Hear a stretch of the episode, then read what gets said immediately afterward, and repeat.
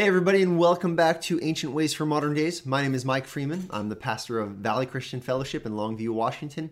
And today, as we continue our devotional look through the New Testament, we find ourselves in Mark chapter 5. Mark chapter 5. In fact, we're going to take a look at chapter 5, the first 20 verses, when Jesus, he encounters a, a man who is demonically possessed. And so I want to just begin by reading through this with you. Let's go ahead and do that right now. Here's what the text says. It says, they came to the other side of the sea, to the country of the Gerasenes. And when Jesus had stepped out of the boat, immediately there met him out of the tombs a man with an unclean spirit. He lived among the tombs, and no one could bind him any more, not even with a chain. For he had often been bound with shackles and chains, but he wrenched the chains apart and broke the shackles in pieces. No one had the strength to subdue him.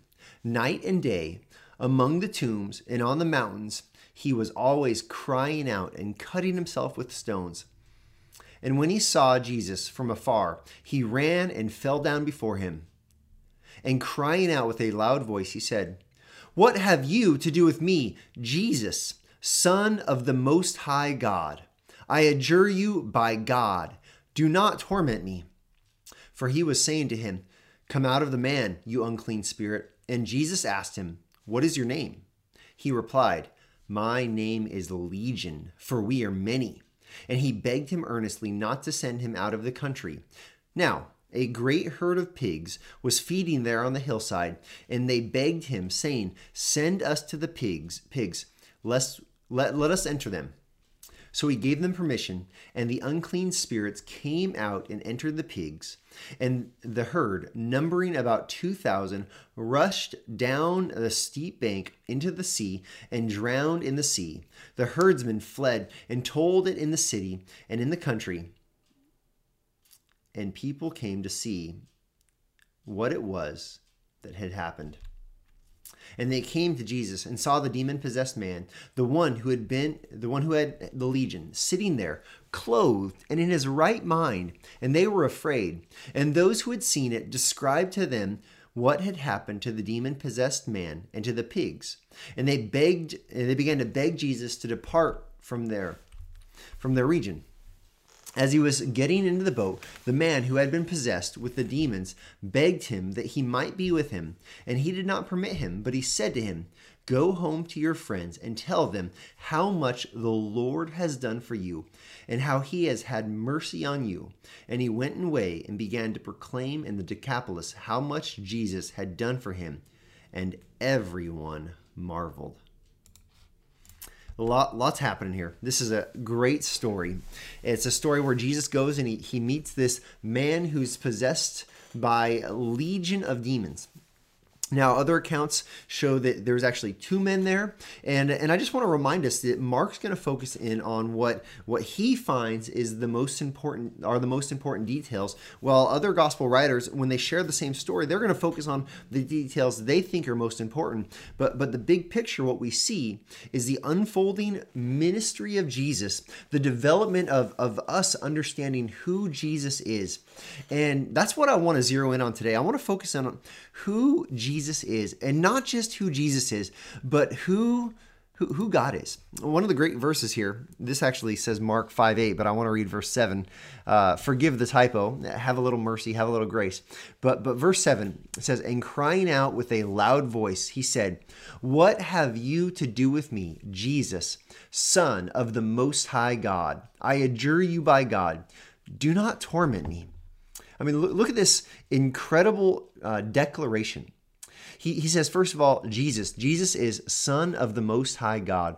But secondly, we see the declaration about who God is. And I, I just want to, let's consider both of the identity of Jesus and the identity of, of the Most High God.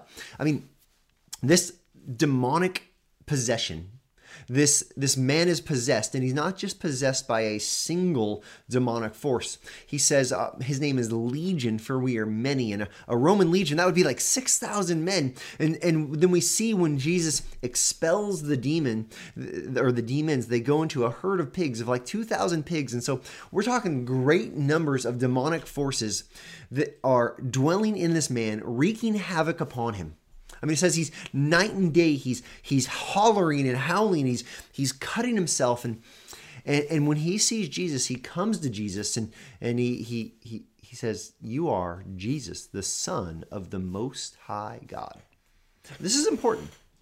The, the, the Bible is clear. There is only one God, but there are spiritual forces that want to rival the one God. There are other other forces that want to be little gods. Yet, even the demon here, even this demonic cauldron of forces of all of these different spirits, even Legion, eh, for we are many. Look at what he proclaims about who about who God is. God is not a God. God is not a competing God. God is not a usually the stronger God or sometimes the God who has the advantage. He is the most high.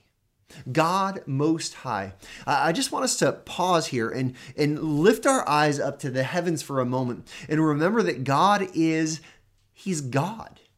There is no rival. There are none who can stand in the ring against him. There is no one who can compare. There are no spiritual forces that can threaten him.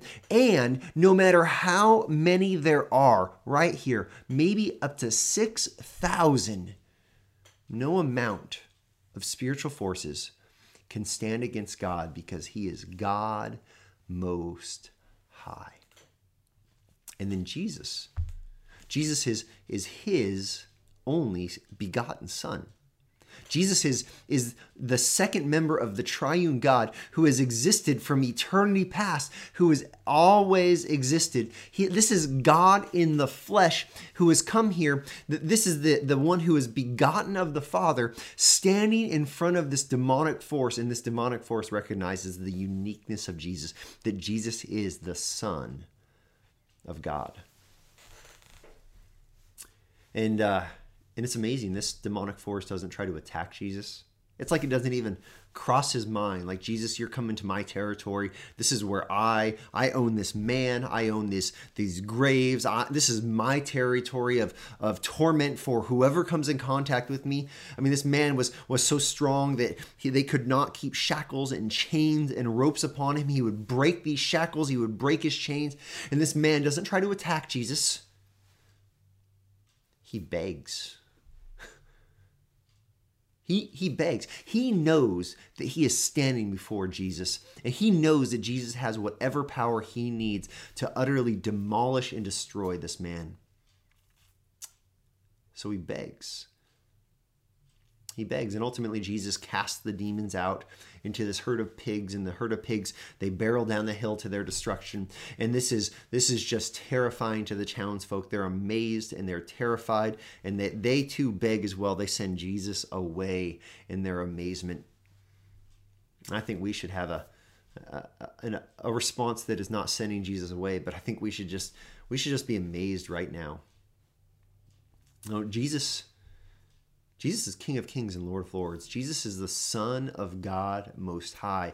Jesus is the one that countless angel or countless countless demons they tremble before him, and countless angels worship etern- eternally. We should be amazed. We should be in awe. We should have reverence toward Jesus. It's Jesus who commands the demons. The demons that shake before him is the is, is the Jesus who went to the cross and died for us out of his great love. And by, by the power of God was resurrected from the grave.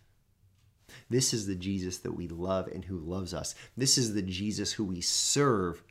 This is the Jesus that we honor, and this is the Jesus that promised he'd be with us always, even to the end. If a a man bound by legion, by countless demons, cannot stand before Jesus and not tremble. If these demons, if they if they flee at his words, listen, this changes the game for us when we face whatever situations we're going through.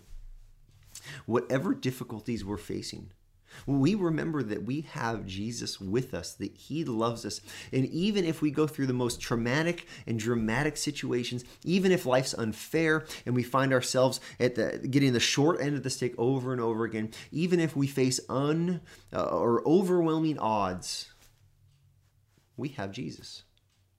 We can go to Him in prayer right now We can know that no no demonic force can overpower him, and so we are safe in his protection. Well, let's just be amazed at who Jesus is. Let's just be amazed and, and, then honor and worship him because he deserves all glory and all honor. And, and let's take great confidence knowing that this Jesus, he is for us. And so let's live for him. This is the ancient ancient way for our modern day. Remembering Jesus as the Son of God Most High and then living confidently, boldly, eh, eh, faithfully for him. I hope this encourages you. I hope today you, you find yourself in a situation that might be a little intimidating and you remember that Jesus is with you. And so you stand for him. You, you, you maybe boldly and lovingly share your faith today as you remember these truths. And we'll see you again tomorrow.